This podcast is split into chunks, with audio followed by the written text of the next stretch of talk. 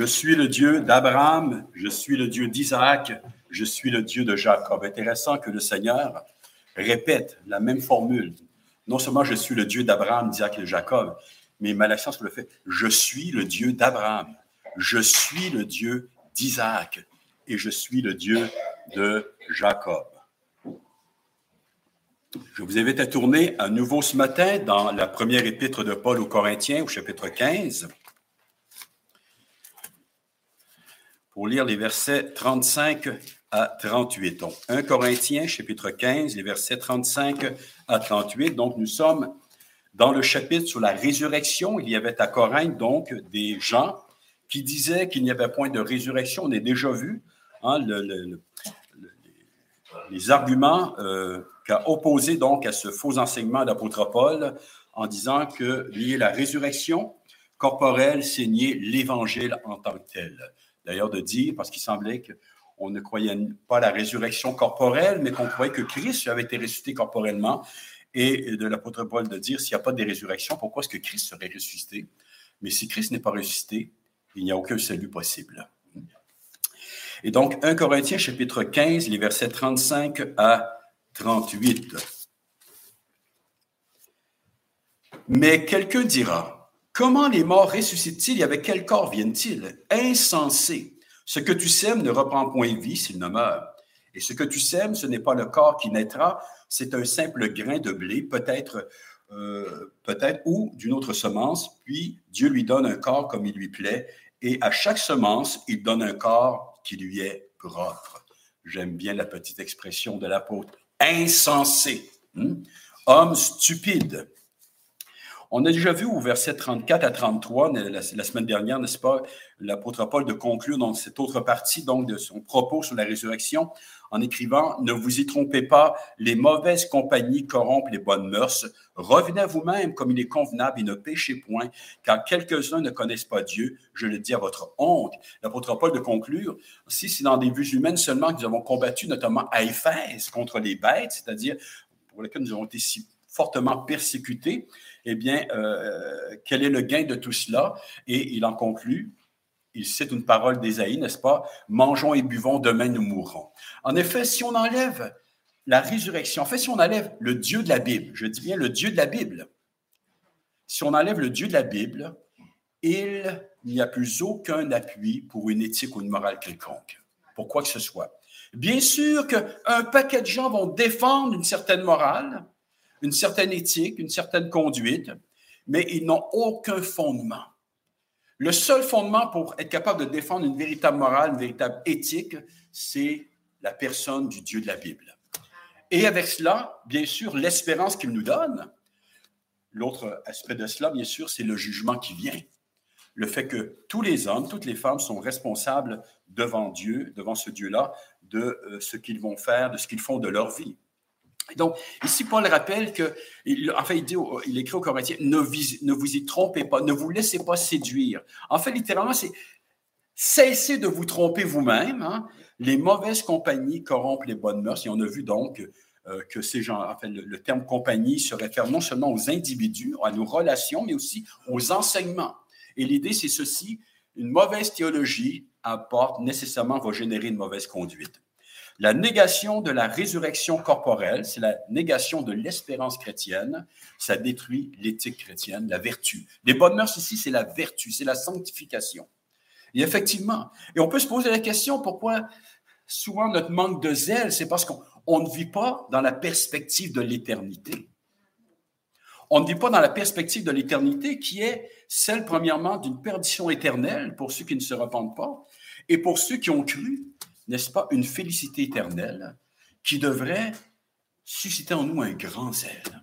Et en fait, cette félicité éternelle, avant toute chose, c'est d'être dans la présence de Dieu, c'est de connaître Dieu, hein, qui est l'objet premier, hein, qui, qui, qui, qui, devrait justement nourrir en nous ce, ce grand désir de le servir. Donc, une influence corruptrice, corrosive au sein de l'Église. Toute fausse théologie a, a nécessairement une telle influence et on pourrait, écoutez, c'est l'exemple qui est venu à l'esprit ce matin alors que je relisais mes, mes, notes, hein, c'est que ces gens-là, en fait, ce qu'ils offraient aux croyants et ce que les faux docteurs offrent aux croyants, c'est littéralement du drano dans un, verre d'eau, dans le jus, n'est-ce pas, bien présenté, un peu dilué, hein, ça, ça, ça boit un peu mieux, mais si on boit euh, du drano même dilué, vous savez les dégâts que ça risque de faire à votre système digestif. Alors ça, ça vous conduire à la mort. Eh bien, malheureusement, tellement de chrétiens, tellement d'églises boivent le drano qu'on leur offre, comme de rien, en disant merci, hein, et même on en redemande. Et on se demande pourquoi la vie spirituelle ne va pas si bien que cela. Eh bien, de telles théologies sont, encore une fois, corruptrices, corrosives hein, euh, de, euh, de, la, de, la, véritable piété. Premier point, donc, comment les morts ressuscitent-ils et avec quel corps viennent-ils? Alors, l'apôtre Paul, maintenant, euh, cite de toute évidence une question, ou en fait, c'est une double question que les opposants à la résurrection à Corinthe, justement, posaient euh, aux chrétiens, certainement avec dans un esprit moqueur, avec euh, un regard très hautain, hein, parce qu'ils la niaient. Pour eux, la résurrection était indigne de Dieu. Alors, je l'ai déjà dit dans la pensée grecque, la matière est mauvaise. C'est une prison dont on doit s'émanciper. Lorsque quelqu'un meurt, euh, pour, cette philosophie-là, il est justement libéré de ce carcan-là. Alors, on, ne voulait pas de cette résurrection. Et donc, ces gens imbus encore euh, de, cette fausse philosophie, tout cela, regardaient les autres croyants, hein, euh, ce croyant tellement plus intelligent et plus sage. Et là, il posait la question, d'ailleurs, comment est-ce que des morts peuvent ressusciter? Hein? Et avec quel corps est-ce qu'ils vont revenir? Et peut-être même qu'ils avaient à l'esprit le fait qu'écoutez, des gens qui sont décédés depuis tellement longtemps, leur poussière a été euh, euh, disséminée de par tous les vents, n'est-ce pas? Des gens qui ont été dévorés par les animaux, où est rendu leur corps, ça a été digéré, euh, où est-ce que c'est, etc. Et là, on essayait de trouver justement toutes sortes de faux arguments qui ne tiennent pas la route, bien sûr, pour dire que la résurrection corporelle est tout simplement absurde et indigne, encore une fois, de Dieu. Et il y a ici, vous savez, ici, il y a ici un blasphème, parce qu'elle n'est pas indigne de Dieu. C'est la grande promesse que nous avons, cette résurrection corporelle. Maintenant, on a lu ce matin deux textes, hein, un tiré d'Exode et l'autre de l'évangile de, Marc. On va tourner tout à l'heure dans la même histoire qu'on retrouve dans l'évangile de Marc, mais dans l'évangile de Matthieu. Hein, parce qu'effectivement, euh, à l'époque, à la même époque, donc, il y avait euh, en Judée, donc, une secte appelée les Sadducéens, très, très puissants, euh, qu'on retrouvait notamment parmi les prêtres, euh, et qui, eux aussi, niaient la résurrection. En fait, selon Acte 23, verset 8, il semble qu'il n'y ait pareillement l'existence des anges et des esprits. Ça semble complètement farfelu, presque impossible que des juifs et des religieux puisse ainsi nier la résurrection et même la vie éternelle. Vous savez, il n'y a rien d'impossible eu égard au péché dans le cœur de l'homme. Euh, j'ai essayé de, faire des recherches depuis des années sur les Sadducéens pour dire qu'ils devaient au moins croire à une espérance quelconque, mais on n'a aucune preuve de ça. Il semble bien qu'ils croyaient que tout s'arrêtait ici, hein, une fois qu'on est, mort. Et, euh, tout ce qu'on peut dire là-dessus, c'est que effectivement, euh, la folie de l'homme est sans borne. C'est extraordinaire. Il y a des gens qui se disent chrétiens, des théologiens qui nient aussi la résurrection. Euh, bien sûr, tout cela est complètement idiot, mais malheureusement, ils répandent, ils cherchent à répandre ce poison-là au sein de l'Église, à, détruire l'espérance donc des croyants. Donc, à l'instar donc des faux enseignants de Corinthe, euh, ceux-ci, donc des Sadducéens, donc un jour sont allés voir Jésus. Probablement que c'était des scribes des Sadducéens, donc ceux qu'on considérait comme les spécialistes de l'interprétation des Écritures. Alors bien sûr, très imbus d'eux-mêmes, dans l'incrédulité, ils croyaient, en se fondant sur le texte sacré, hein, euh, euh, posséder des arguments béton, euh, inattaquables, auxquels personne ne pourrait résister, pas même le Seigneur, qui est la sagesse éternelle. Bien sûr, ils se sont fait bien avoir. Là, je vous invite à tourner dans l'évangile de Matthieu au chapitre 22. Matthieu, chapitre 22. Nous lirons les versets 23-28 pour débuter.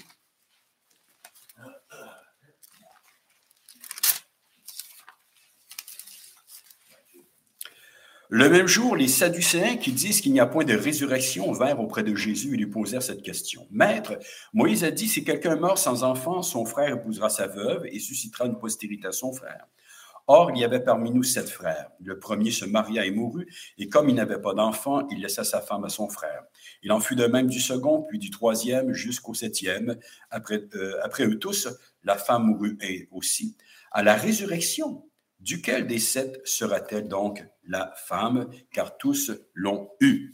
Donc, il se réfère ici, les Sadducéens, à une loi prescrite par Moïse, le grand législateur d'Israël, dont il considérait les écrits, le Pentateuque, les cinq premiers livres de, la Bible, donc de l'Ancien Testament, il considérait ces écrits comme ayant plus d'autorité, étant supérieur à tout le reste des Écritures dont il se méfiait un peu plus. Déjà, en partant, on voit qu'il faisait un tri au sein du canon des livres inspirés.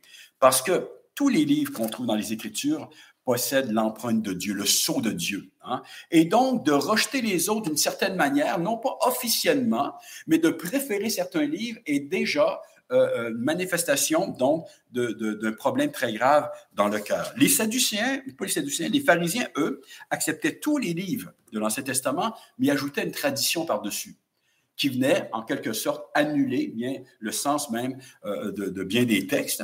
Les Sadducéens, eux, en en, enlevait, hein. il retranchait euh, euh, certaines parties de l'écriture. Dans les deux cas, bien sûr, ce qu'on voit, c'est un rejet de l'autorité ultime de la parole. Et donc, rejeter l'autorité ultime de la parole, c'est rejeter l'autorité même de Dieu, quoi qu'on en dise. Et j'aimerais qu'on puisse se rappeler donc cette déclaration qu'on trouve à la toute fin de, du livre de l'Apocalypse au chapitre 22, les versets 18 à 19. Ça concerne le livre de l'Apocalypse, ça concerne en fait toute l'Écriture. L'Écriture est sacrée. C'est la parole de Dieu. Nul n'a le droit d'y enlever quoi que ce soit, ni d'y ajouter quoi que ce soit. Et donc, on, dit, on lit donc dans Apocalypse chapitre 22, versets 18 et 19, si, euh, je le déclare à quiconque entend les paroles de la prophétie de ce livre. Si quelqu'un y ajoute quelque chose, Dieu le frappera des fléaux décrits dans ce livre. Et si quelqu'un retranche quelque chose des paroles du livre de cette prophétie, Dieu retranchera sa part de l'arbre de la vie et de la ville sainte décrit dans ce livre. En fait, tant les pharisiens que les, Sadducéens s'élevaient au-dessus de la parole de Dieu. Hein, et euh, euh, euh, placer au-dessus d'elles-mêmes, donc, leur propre pensée, leur propre conviction, et donc se faisaient maître de la parole de Dieu. Et c'est malheureusement ce qui se produit encore au sein de ce qui porte souvent le nom d'Église, où on se considère comme étant au-dessus de cette parole-là, comme ayant un droit de l'interpréter à notre manière, de lui faire dire ce qu'on veut, tout en gardant soi-disant un certain respect de celle-ci. Mais ce n'est pas ainsi qu'on doit approcher la parole de Dieu, frères et sœurs nous devons considérer que nous avons ici entre les mains le livre même de Dieu. Et nous lui devons un grand respect. Et nous nous devons de nous prosterner devant le Dieu de ce livre-là et de recevoir sa parole telle qu'il nous l'a donnée. De reconnaître sa souveraineté en toutes choses. Donc, il citait donc, euh, il faisait référence donc à la loi du Lévira qu'on retrouve dans le livre du Deutéronome, au chapitre 25, les versets 5 à 10. La loi donc qui prescrivait ceci, à savoir que lorsque deux frères habitaient proches l'un de l'autre et que l'un d'eux venait à mourir sans que son épouse ait engendré un fils, donc, le survivant devait marier la veuve et susciter une descendance au défunt, donc, au, défunt, donc à son frère. Et donc, c'est en se basant sur cette ordonnance de Moïse que les Sadducéens, imbus d'eux-mêmes, encore une fois, pensaient pouvoir établir le caractère absurde d'une résurrection physique. Et le Seigneur, bien sûr, va fermer la bouche de ces vains spéculateurs de ce que l'apôtre Paul appelle ces contradicteurs. Hein. Ce sont des ennemis, c'était des ennemis de la vérité. Et, comment est-ce qu'il va le faire? Il va étaler devant tous leur ignorance crasse des Écritures. Ils semblaient en posséder une grande connaissance. Ils en mettaient plein la vue. Et certainement que bien des gens qui n'étaient pas très, très éduqués n'étaient pas capables de leur répondre en tant que tels. Mais le Seigneur va mettre en évidence devant tous à quel point ils étaient ignorants de la parole de Dieu elle-même et donc de Dieu lui-même. Comment? Eh bien, par des preuves, euh, deux preuves scripturaires qui étaient irréfutables, le fait que les corps ressuscités seront glorifiés et que Dieu n'est pas le Dieu des morts, mais des vivants. Alors, mon premier point, c'était donc Comment est-ce que les morts ressuscitent? Enfin, c'était une question oiseuse hein, posée par euh, les faux docteurs à Corinthe. Deuxième point, c'est justement Jésus de nous dire que ceux qui ont cru seront semblables aux anges. Il y a donc une discontinuité. Il y a continuité, mais aussi une discontinuité. Continuité parce que c'est vraiment les corps qui vont ressusciter. Hein, nous allons vraiment revenir à la vie dans nos corps. Et pourtant, il y a une discontinuité. Ce sera quelque chose de complètement nouveau hein, et d'absolument merveilleux. Donc, toujours dans Matthieu, chapitre 22, les versets 29 et 30. Vous êtes dans l'erreur parce que vous ne comprenez ni les Écritures ni la puissance de Dieu, car à la résurrection, les hommes ne prendront point de femmes, ni les femmes de mari, mais ils seront comme les anges de Dieu dans le ciel. La première chose que le Seigneur Jésus déclare donc à ses opposants, qui se croyaient très intelligents, qui se, croyaient revêtus d'une très, très grande sagesse, c'est qu'ils étaient dans l'erreur. Le verbe, c'est planao, qui rapporte les planètes. Les planètes qui étaient considérées, enfin, on ne savait pas exactement ce que c'était, mais on les voyait comme des astres qui ne suivaient pas euh, la même direction que, que, les autres, que les étoiles en tant que telles. Et, de là, l'idée d'errer, justement. Hein. Et là, littéralement, on pourrait dire que vous êtes dans les planètes. Aujourd'hui, on dirait que vous êtes complètement dans les patates. D'ailleurs, je ne sais pas d'où vient l'expression, mais on sait ce que ça veut dire, être dans les patates. Hein. Et donc, l'idée, c'est qu'ils se trompaient, qu'ils s'égaraient eux-mêmes par toutes sortes de faux raisonnements. On a lu ce matin dans l'Évangile de Marc où Jésus d'ajouter, vous êtes grandement dans l'erreur. Vous êtes grandement dans l'erreur. Et cet égarement provenait du fait qu'ils ne comprenaient ni les Écritures qu'ils citaient, et dont il se revendiquait, pour ne pas dire dont il se gargarisait, ni la puissance de Dieu. En fait, euh, on a vu ce matin, n'est-ce pas, euh, le pasteur Perron a mis l'accent euh, dans notre texte tiré d'Ésaïe 51 sur l'appel à écouter. Ces gens-là lisaient les Écritures, en parlaient, en discutaient, prêchaient là-dessus, enseignaient, mais ils n'écoutaient pas Dieu. Ils s'écoutaient eux-mêmes. L'importance pour nous ce matin de se dire, qui est-ce que j'écoute? Moi? Mon petit moi, ou est-ce que j'écoute Dieu lui-même lorsqu'il s'adresse à moi? ces gens n'écoutaient pas. Et donc, euh, ils ne comprenaient ni les Écritures, ni la puissance de Dieu. Quel gif hein, euh, qui, leur donne là devant la foule présente. Ces gens-là qui se croyaient vraiment comme étant l'élite en Israël, les grands théologiens, de se faire dire, vous êtes des ignorants. Retournez sur les bancs d'école. En effet, il faut dire déjà en partant, la manière dont il présente les choses, il semble bien que les Sadducéens se sont servis donc de l'idée, euh, en fait, de la grossière idée qu'on se faisait communément donc euh, parmi les Juifs euh, concernant la résurrection, savoir que le corps ressuscité sera semblable à celui que nous possédons maintenant et qu'il y aura toute une continuité entre notre existence présente et celle à venir. Donc, si vous êtes riche, vous serez riche, etc.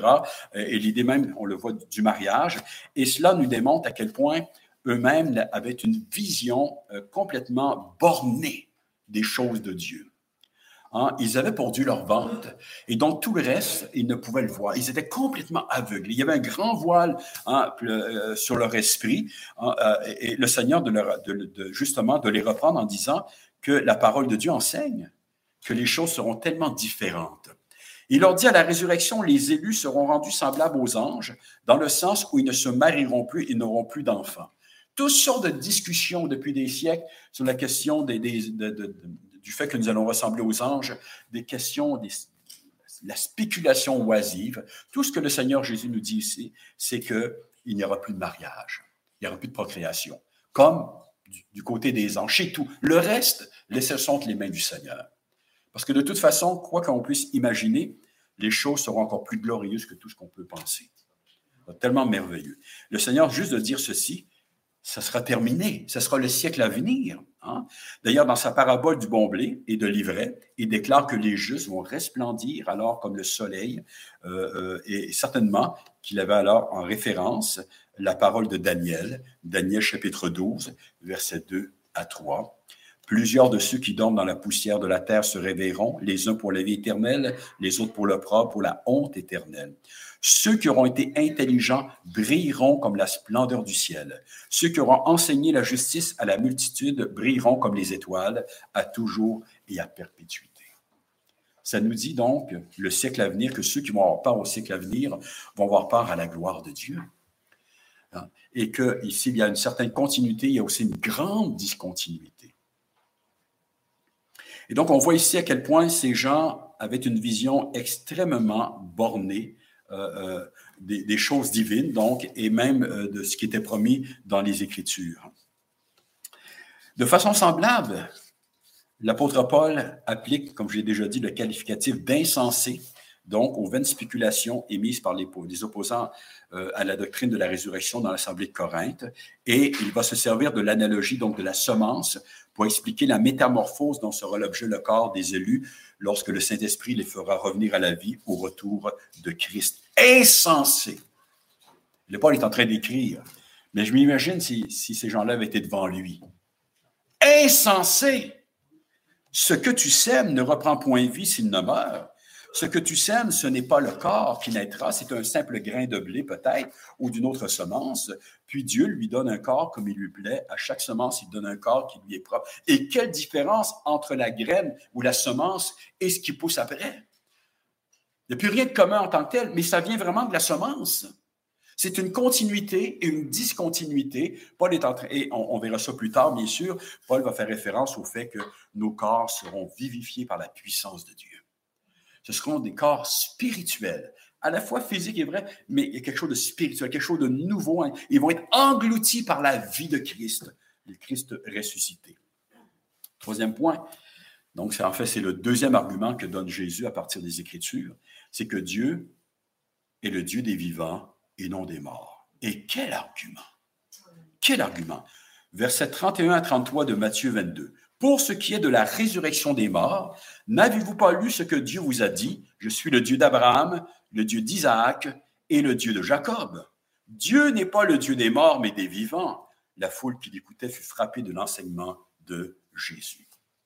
Donc, le Seigneur se réfère à l'épisode du puissant ardent, dont on, a fait la lecture ce matin. Donc, cet épisode qui relate euh, euh, que relate Moïse donc au chapitre 3 du livre de l'Exode. Et donc, je rappelle que les Sadducéens se revendiquaient de l'autorité de Moïse. Alors, il les prend à leur propre piège. Voici ce que Dieu dit par l'entremise de Moïse, et voici ce qu'il a déclaré à Moïse lui-même. Même aujourd'hui, nombreux sont les commentateurs bibliques, là, les, soi-disant euh, enseignants de la Bible, qui nous disent que ce passage, qui, refuse donc de voir dans ce passage une mention même implicite de la résurrection. Alors, certains croient que le Seigneur aurait utilisé un type d'argumentation rabbinique que l'on considère comme non valide aujourd'hui. Ça frise le blasphème. Parce que Christ, notre Sauveur, est le grand interprète des Écritures. Plus que cela, il est l'auteur des Écritures. Plus que cela, c'est lui-même qui est apparu à Moïse. Hein? Et donc, il y avait quelqu'un qui connaissait le sens des Écritures. Et le Seigneur nous dit bien ici, il déclare avec force que le terme affirme qu'il y aura une résurrection. Que quand Dieu s'adresse à Moïse, il fait référence à la vie éternelle et à la résurrection corporelle. Et en ce faisant, le Seigneur nous donne un exemple hein, de comment est-ce qu'on peut, nous devons lire et interpréter la parole de Dieu. On dirait donc, il nous donne un modèle d'exégèse et d'herméneutique. Comment est-ce qu'on doit approcher la parole de Dieu hein, pour mieux en saisir le contenu et nous en nourrir comme il se doit? Alors, lorsque Dieu est apparu à Moïse au milieu du, buisson enflammé, donc, il nous est rapporté, donc Moïse nous rapporte qu'il s'est révélé à ce dernier comme étant le Dieu de ton père, le Dieu d'Abraham, le Dieu d'Isaac et le Dieu de Jacob. Je suis, dit-il. Hein, c'est au présent. Bien sûr, c'est le nom de Dieu un Dieu qui est hors du temps, qui existe de toute éternité. Je suis, dit-il, le Dieu d'Abraham, je suis le Dieu d'Isaac et je suis le Dieu de Jacob. Et le Seigneur Jésus de souligner les mots je suis, hein, afin d'en faire sortir toute leur signification, toute leur importance. Dieu ne s'est pas exprimé en disant j'étais le Dieu d'Abraham, Moïse. J'étais le Dieu d'Isaac et j'étais le Dieu de Jacob.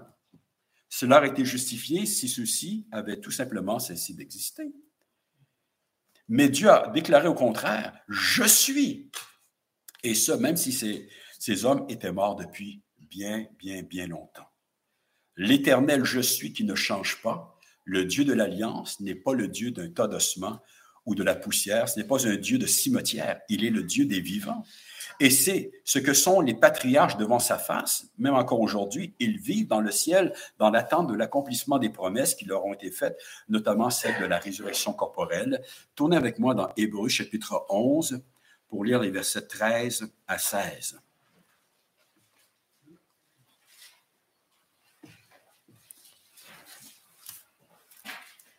Hébreu chapitre 11, versets 13 à 16. C'est dans la foi qu'ils sont tous morts, sans avoir obtenu les choses promises, mais ils les ont vus et salués de loin, reconnaissant qu'ils étaient étrangers voyageurs sur la terre. Ceux qui parlent ainsi montrent qu'ils recherchent une patrie. S'ils avaient, eu s'ils avaient eu en vue celle où ils étaient sortis, ils auraient eu le temps d'y retourner. Mais maintenant, ils en désirent une meilleure, c'est-à-dire une céleste. C'est pourquoi Dieu n'a pas honte d'être appelé leur Dieu, car il leur a préparé une cité. 1 Jean 4.8. Que dit 1 Jean 4.8? Vous avez d'autres répondre. 1 Jean 4.8.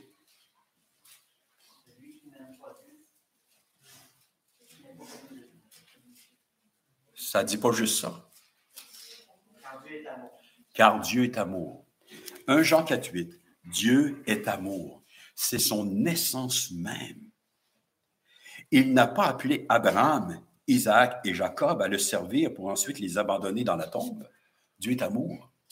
Dieu s'est épris d'amour pour ses élus. Hein? Et Dieu est aussi vie. D'ailleurs, vous savez que depuis des décennies, enfin, les soi-disant théologiens libéraux, libéraux, du moins, une grande partie d'entre eux ne cessent de nous de, nous, de nous dire, n'est-ce pas, qu'on doit mettre de côté toute la question de la métaphysique, etc., de l'essence de Dieu. On doit se consacrer au fait que Dieu est un Dieu de justice, et là, on nous parle de justice sociale. Et tout ce qui compte maintenant, c'est la justice sociale. Mais ce qu'on voit ici, c'est que Dieu est un Dieu de relation, avec lequel on est appelé à en communion. Il est la vie, il est amour, il est grâce, il est bonté. On n'entre pas en relation avec la justice, mais avec le Dieu d'éternité. Et ceux qui sont en relation avec lui participent à sa vie. C'est un non-sens que de croire que l'on peut justement mettre notre confiance en un tel Dieu pour ensuite tout simplement terminer dans la poussière.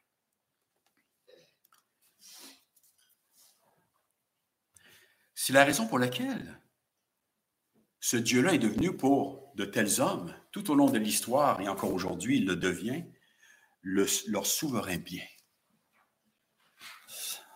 C'est la raison pour laquelle ils sont animés d'une faim, d'une soif, de son amour, de sa justice, de sa sainteté, qu'ils combattent pour cela. Pourquoi si nous combattons pour l'Évangile, si nous combattons pour l'Évangile? Parce qu'il y a une espérance.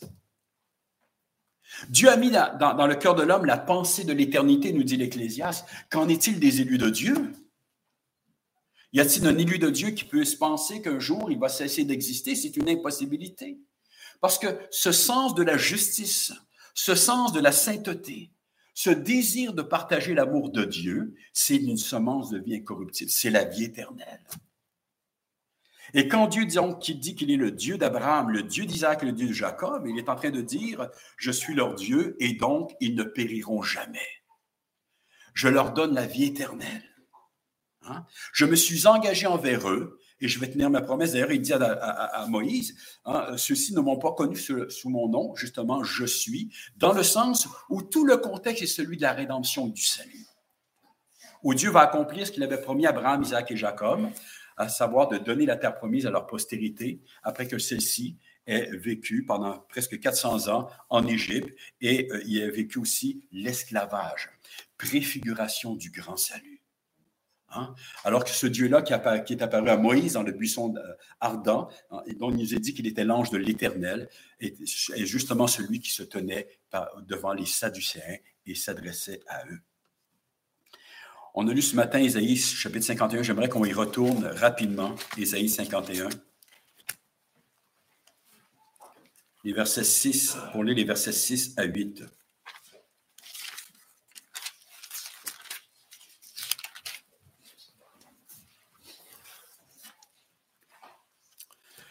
Levez les yeux vers le ciel et regardez en bas sur la terre, car les cieux s'évanouiront comme une fumée, la terre tombera en lambeaux comme un vêtement, ses habitants périront comme les mouches, mais mon salut durera éternellement. Je suis le Dieu d'Abraham, je suis le Dieu d'Isaac, je suis le Dieu de Jacob. Hein? Euh, mais mon salut durera éternellement et ma justice n'aura point de fin.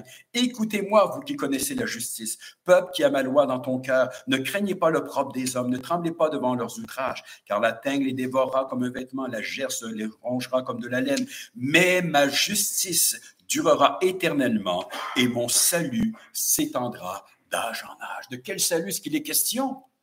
C'est la vie éternelle. C'est la résurrection corporelle des justes.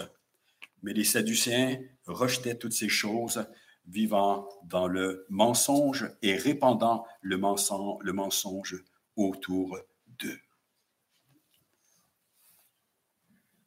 Et donc, comme je le disais, c'est justement celui qui est apparu à Moïse dans le buisson ardent afin, euh, en vue de la délivrance de la descendance d'Abraham, d'Isaac et de Jacob, c'est celui-là même qui se tenait maintenant devant les Sadducéens. Il venait de s'incarner, il s'était incarné afin de pouvoir accomplir la promesse faite à Abraham, Isaac et Jacob, afin de les racheter de leurs péchés. Car tout, tout débute là la question du péché.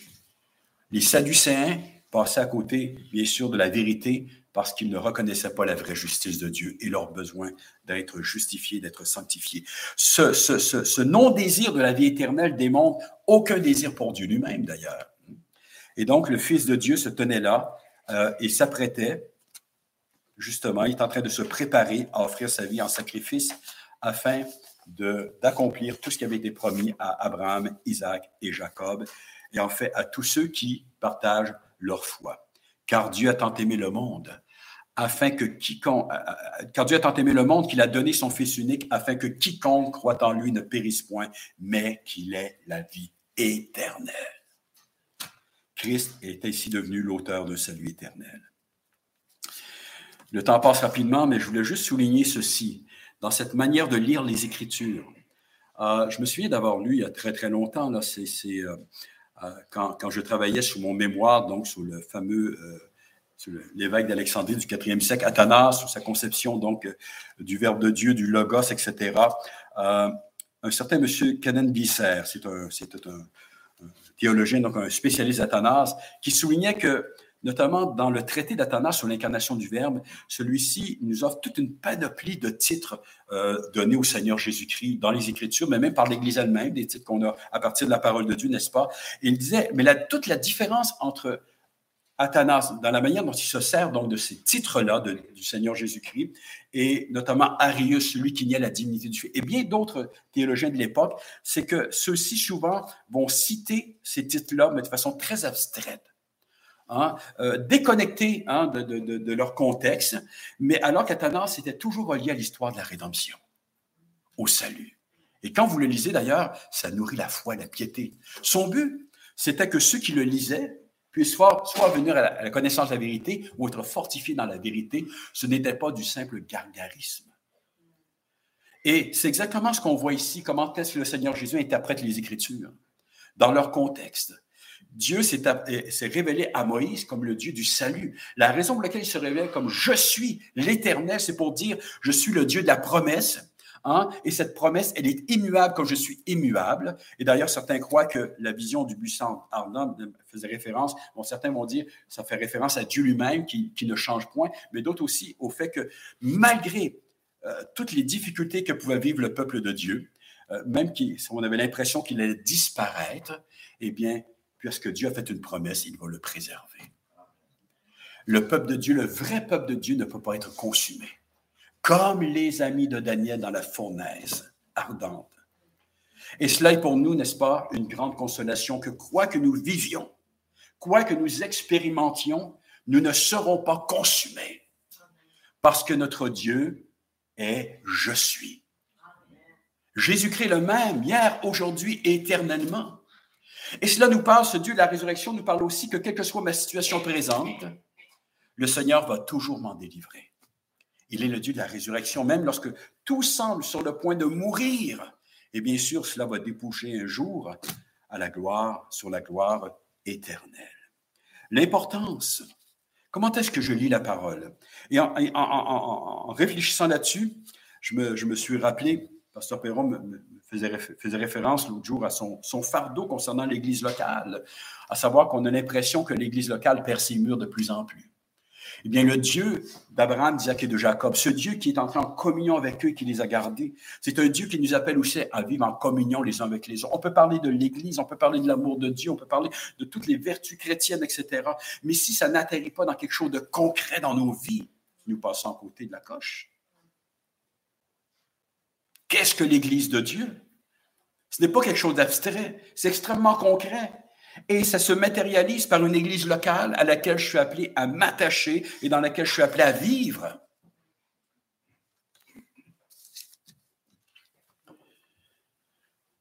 Quatrième point, plus rapidement, l'ignorance de Dieu.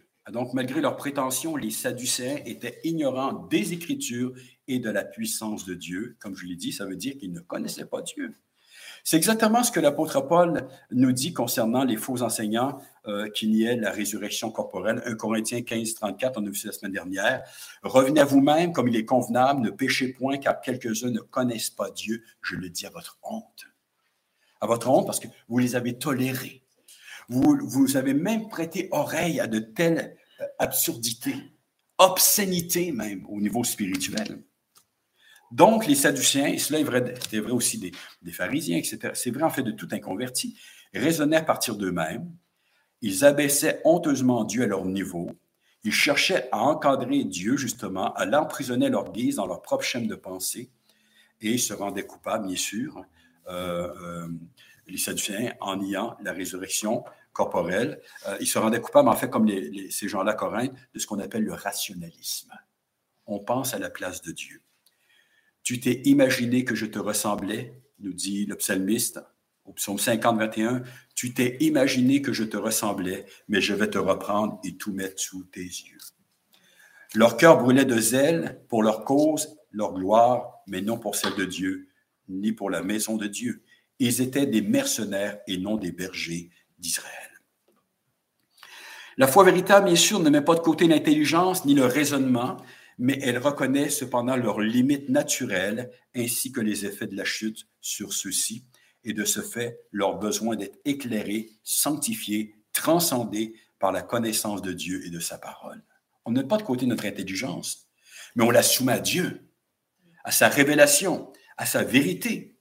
C'est la même ignorance ignorance coupable des Écritures de la puissance de Dieu qui fait qu'une grande multitude de gens aujourd'hui, parmi lesquels même des professants, n'est-ce pas, des gens qui se disent chrétiens, donc considèrent que le récit de la création tel qu'il nous est rapporté dans le livre de Genèse, euh, le considèrent comme étant un mythe, préférant placer leur confiance dans les fables les plus incroyables les unes que les autres, faussement revêtues d'un aura scientifique. On ne rejette pas la science, mais nous, nous, nous, nous plaçons la science sous l'autorité des Écritures saintes, cependant. Hein.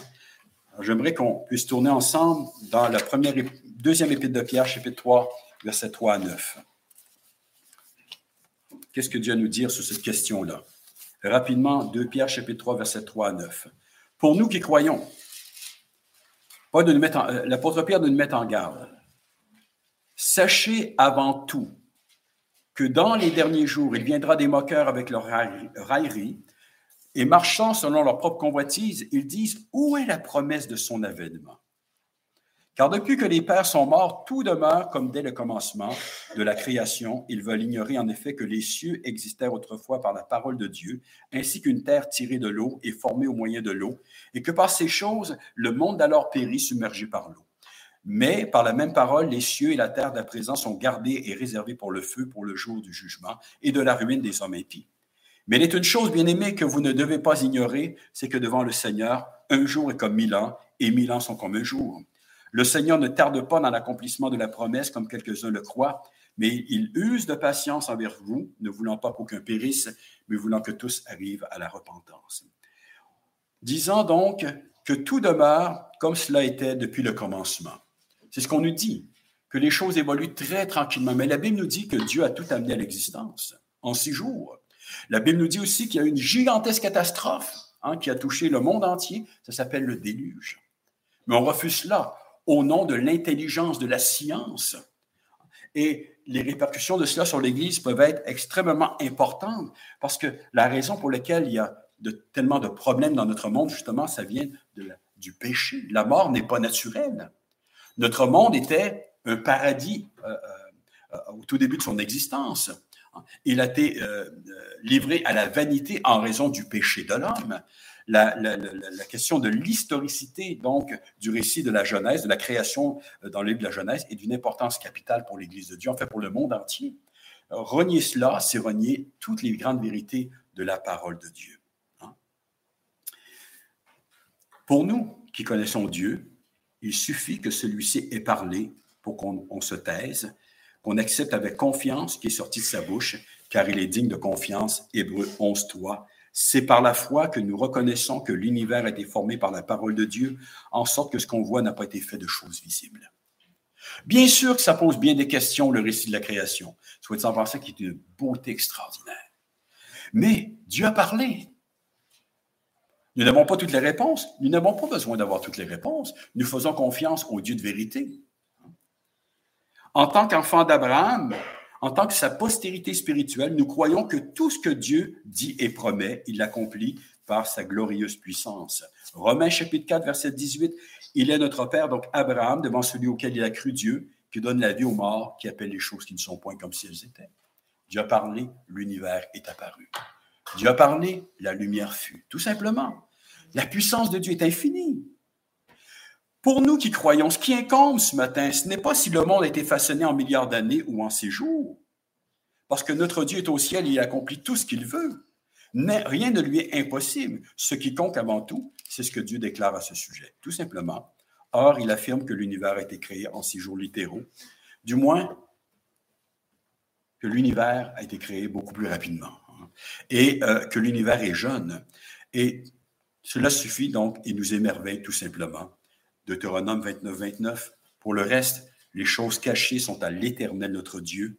Les choses révélées sont à nous et à nos enfants à perpétuité, afin que nous mettions en pratique toutes les paroles de cette loi. Donc, un appel ici à ne pas nous perdre dans les vaines spéculations, mais à nous occuper de nos propres affaires. Mettre en pratique cette loi, servir le Seigneur et ne pas se perdre dans toutes sortes de faux raisonnements. Avec Paul, pour terminer, Paul qui s'adressait alors au gouverneur Festus et au roi Agrippa.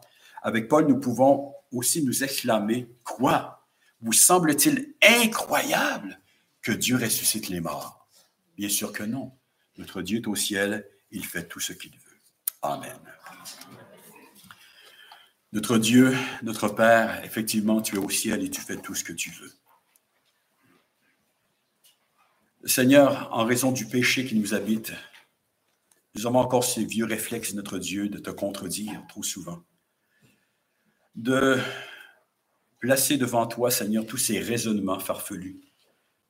Donne-nous, notre Dieu, de nous soumettre toujours plus à ta parole. Et en fait, de te reconnaître pour tout ce que tu es et de reconnaître ta parole pour ce qu'elle est, souveraine, véridique, euh, digne de la plus haute confiance. En fait, notre Dieu, ce n'est pas le fait de questionner qui est mal en soi, c'est la manière dont nous questionnons, c'est l'attitude de notre Dieu, notre Père. Sachant que lorsque nous avons la bonne attitude, il y a des questions que nous cessons de poser, car nous savons que nous n'aurons jamais les réponses, du moins ici-bas, et peut-être même dans l'éternité. Car Seigneur, qui peut te saisir et te comprendre? Qui peut, Seigneur, euh, arriver, Seigneur, à sonder, Seigneur, ta manière de faire, ta sagesse éternelle, notre Dieu? Cela nous est tout simplement impossible parce que tu es un Dieu infini. Pour nous, ce qui compte, notre Dieu, c'est d'apprendre à te connaître et à te faire confiance. Lorsque tu parles, Seigneur, c'est la vérité qui est proclamée. Et cette vérité, Seigneur, bien sûr, elle vient transcender tous les mensonges de ce monde, ce monde qui est sous l'influence du malin, notre Dieu, notre Père. Trop souvent, ton Église se laisse influencer, Seigneur, par euh, toutes ces fausses philosophies, cette fausse science. Nous te prions, notre Dieu, de nous préserver de cela. Nous te prions de nous fortifier dans notre foi afin que personne ne puisse nous ravir le prix de la course. Que ce soit dans le fait que nous sachions, que nous savons et avons cette certitude que tu as amené toutes choses à l'existence. Ce qui veut dire, Seigneur, que toutes choses sont entre tes mains, t'appartiennent et que tout cela existe pour un but particulier. De même, nous savons, Seigneur, que nous qui avons été rachetés par le sang de Christ, nous qui t'appartenons, nous avons un avenir assuré, car tu es notre Dieu. Tu es le Dieu, tu es le Dieu d'Abraham, d'Isaac et de Jacob. Je suis celui qui ne change point. Et celui qui ne change point ses promesses. Celui qui ne change point ce qu'il a décidé, ce qu'il a décrété. Or, tu nous as choisis en Christ Jésus. Tu es notre Dieu, le grand Je suis, qui lui-même s'est incarné en la personne de notre Sauveur, afin d'accomplir ce qu'il avait promis, afin de nous assurer un avenir éternel. Seigneur, nous te prions de nous consolider, de nous fortifier dans cette espérance de la résurrection. Car Seigneur, nous sommes tellement, euh, nous vivons encore tellement euh, avec Seigneur une vision étriquée, Seigneur, de notre existence. Euh, trop souvent, nous ne regardons qu'aux choses visibles, notre Dieu, et nous sommes même épouvantés à l'idée de la mort. Mais ce que nous voyons dans ta parole, Seigneur, c'est que le salut en Christ est là pour nous libérer d'une telle peur afin au contraire de nourrir en nous cette espérance glorieuse et d'être prêt à affronter même la mort lorsqu'elle va venir, sachant qu'elle sera pour nous une délivrance. Il est vrai qu'elle est le dernier ennemi qui sera détruit. Il demeure toujours quelque chose de négatif en elle, car Seigneur, c'est le salaire du péché, mais tu nous as délivrés, Seigneur, de toutes les conséquences du péché. Tu nous as libérés de la malédiction de la loi, Seigneur, et afin de nous assurer justement cette vie éternelle. Notre Dieu, notre Père, fortifie-nous, Seigneur. J'aimerais te prier de manière particulière pour nos personnes malades au sein de cette Église, nos personnes plus âgées. Seigneur, qui peuvent vivre des moments parfois peut-être même de crainte, de, de, découragement, notre Dieu. Certainement que l'ennemi n'est jamais très, très loin, Seigneur, pour euh, susciter l'angoisse. Nous te prions afin que ta parole puisse prendre vie et forme comme jamais dans leur cœur qu'elles puissent, Seigneur, germer, Seigneur, et, nourrir leur espérance. Qu'elles puissent posséder cette joie intrinsèque, cette joie innée, Seigneur, que le monde ne connaît pas. Cette paix aussi qui surpasse toute intelligence, euh, Seigneur, que tu es leur Dieu. Tu es leur Dieu, celui qui ne change point. Celui donc qui s'est engagé envers elles et qui les préserve, qui les garde pour un héritage qui ne pourra ni se corrompre, ni se souiller, ni se flétrir, notre Dieu, notre Père. Seigneur, que cette perspective de la vie éternelle ranime notre zèle pour toi, ranime notre désir de te servir, ranime notre Dieu, notre, euh, notre soif de sanctification, d'échapper, Seigneur, Seigneur, à aux souillures de ce monde et de nous séparer, non pas de façon sectaire, notre Dieu, mais parce que désormais nous t'appartenons, parce que nous ne sommes plus de ce monde, comme ton Fils n'était pas de ce monde et que son royaume n'est pas de ce monde. Nous sommes dans le monde, Seigneur, comme tes témoins. Nous sommes appelés à rendre euh, témoignage à la vérité. Fortifie-nous, Seigneur, afin que nous puissions rendre dans ta grâce, dans la douceur de cœur, témoignage à la vérité, quoi qu'il en coûte, notre Dieu, afin qu'on remporte la victoire, afin que notre joie soit sans bord, notre Dieu, présentement déjà, qu'on puisse se réjouir dans ta présence, en communion avec toi, notre Père. Nous réfugions en toi en toutes choses, mais bien sûr, euh, du fait qu'un jour nous allons jouir de la félicité éternelle. Notre Dieu, fais croître notre foi en toi. Fais croître notre compréhension de ta parole. Fais croître, Seigneur, notre compréhension de ta puissance glorieuse et infinie. Sachant que quoi qu'il nous arrive, Seigneur, nous avons la promesse que nous allons revivre devant toi et jouir de ta présence éternellement, notre Dieu, parce que tu nous as choisis en Christ Jésus. Sois béni, sois glorifié ce matin en son nom. Amen. Amen.